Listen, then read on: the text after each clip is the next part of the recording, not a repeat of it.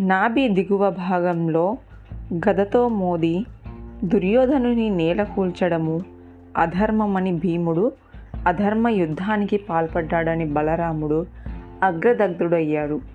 భీముణ్ణి ఢీకునేందుకు ముందుకొచ్చాడు. అతన్ని అడ్డుకున్నాడు శ్రీకృష్ణుడు. కలియుగ ధర్మాన్ని వివరించి చెప్పాడు. బలరాముణ్ణి శాంతింపజేశాడు. దుర్యోధనుడు ఇంతే ఇలాగే మరణించాలి అన్నాడు. నువ్వెన్ని చెప్పు? భీముడు అధర్మ యుద్ధానికి పాల్పడ్డాడు. అది క్షమించరానిది. యుద్ధనీతిని అనుసరించి యుద్ధం చేసి దుర్యోధనుడు మరణిస్తున్నాడు. ఇది మెచ్చదగింది. దుర్యోధనుడు వీర స్వర్గాన్ని అలంకరిస్తాడు అని అక్కడి నుంచి చరచరా నిష్క్రమించాడు బలరాముడు. వెనక్కి తిరిగి చూడకుండా వెళ్ళిపోతున్న అన్నగారిని చూసి సన్నగా నవ్వుకున్నాడు కృష్ణుడు. తర్వాత భీముణ్ణి సమీపించి ఏం కాదన్నట్టుగా కనుసైగతో తెలియజేశాడు. ఆ తర్వాత దుర్యోధనుని పట్టుకొని విలపిస్తున్న ధర్మరాజును చూసి అతనితో ఇలా అన్నాడు. ఏంటిది ధర్మనందన? ఎందుకింతగా విలపిస్తున్నావు? ఈ దుర్యోధనుడు పరమ దుర్మార్గుడు. ఇతనికి తగినట్టుగానే జరిగిందంతా. విజయోత్సాహాలంతో భీమసేనుడు సరదాగా తల తన్నాడు. దానికింతగా దుఃఖించాలా?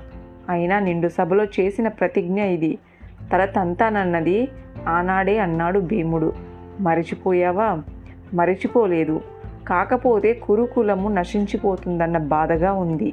ఈ బాధలో ఇదొకటి. భీమసేనుడు చెయ్యకూడని పని చేశాడు.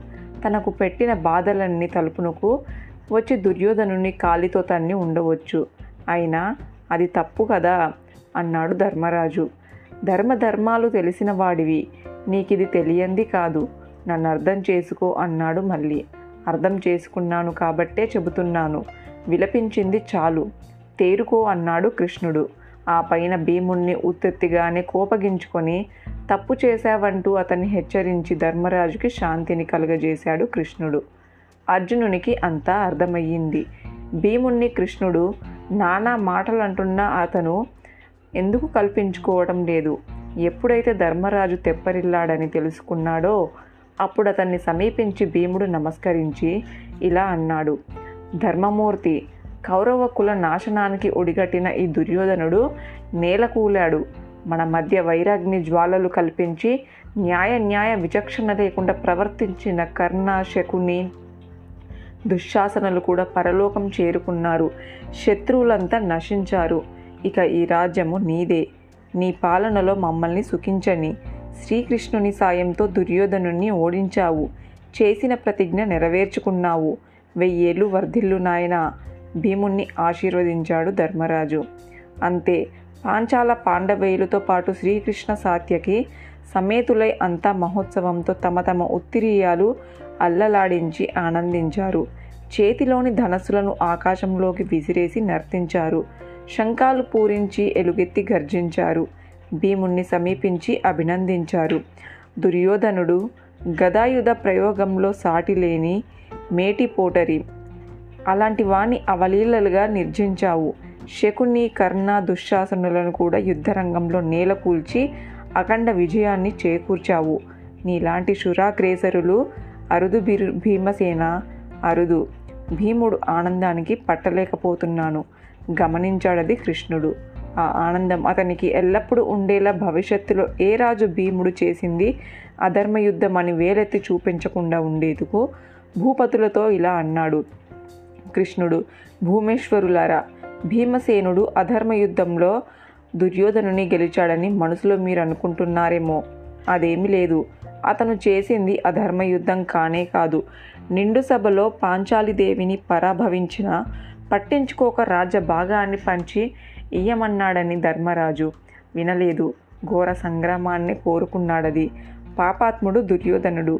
కోరుకున్నందుకు ఫలితం అనుభవించాడు. నేను విధురాదులు ఎవరెన్ని విధాలు చెప్పినా వినిపించుకోక ప్రాణాల మీదికి తెచ్చుకున్నాడు. అంతా అయిపోయింది. ధర్మధర్మాలు విచక్షణ ఇప్పుడు అనవసరము. ఆనందించండి. రండి.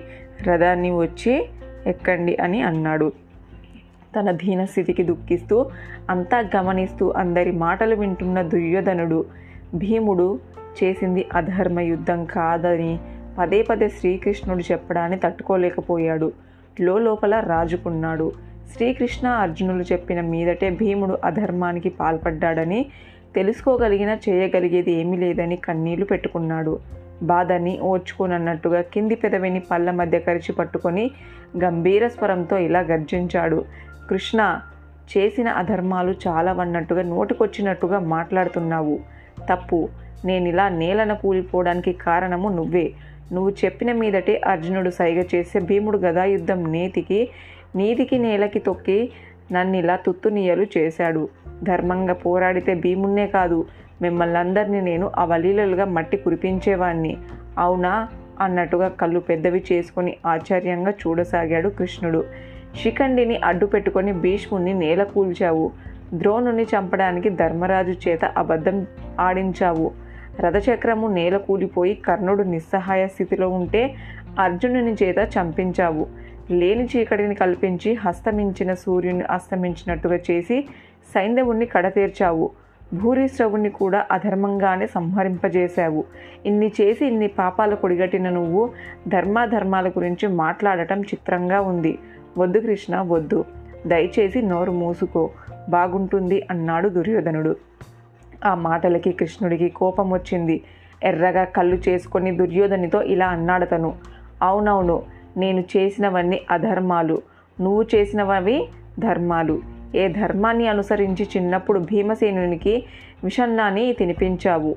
ఏ ధర్మాన్ని అనుసరించి గంగ ప్రవాహంలో అతన్ని పడద్రోయించావు? కుంతీదేవితో పాటుగా పంచ పాండవుల్ని కడతేల్చాలని ఏ ధర్మాన్ని అనుసరించి లక్ష గృహాన్ని దహింపజేశావు? కపట ద్యూత్తంలో పాండవుల సామ్రాజ్యాన్ని చేజెక్కించుకున్నావే. అదే ధర్మానికి అనుసరించి చేశావు. నిండు కొలువులో ద్రౌపదిని ఈడ్పించి పలు పలు పలు పలు మార్లు ఏ ధర్మం ఇది? మాట్లాడు. తలదించుకున్నాడు దుర్యోధనుడు. నిండు సభలో ద్రౌపదిని జరిగిన పరాభవము నాడే నీ అంతు చూసేవాడు భీముడు. అయినా ధర్మాన్ని ఆశ్రయించి ఊరుకున్నాడు. అది నిక్కరలేదు. తప్పంతా నీలో పెట్టుకొని నన్నంటావేం? ధర్మబద్ధంగా రాజ్య భాగాన్ని పంచి పంచిమ్మన్నాను. ఇచ్చావా? లేదు.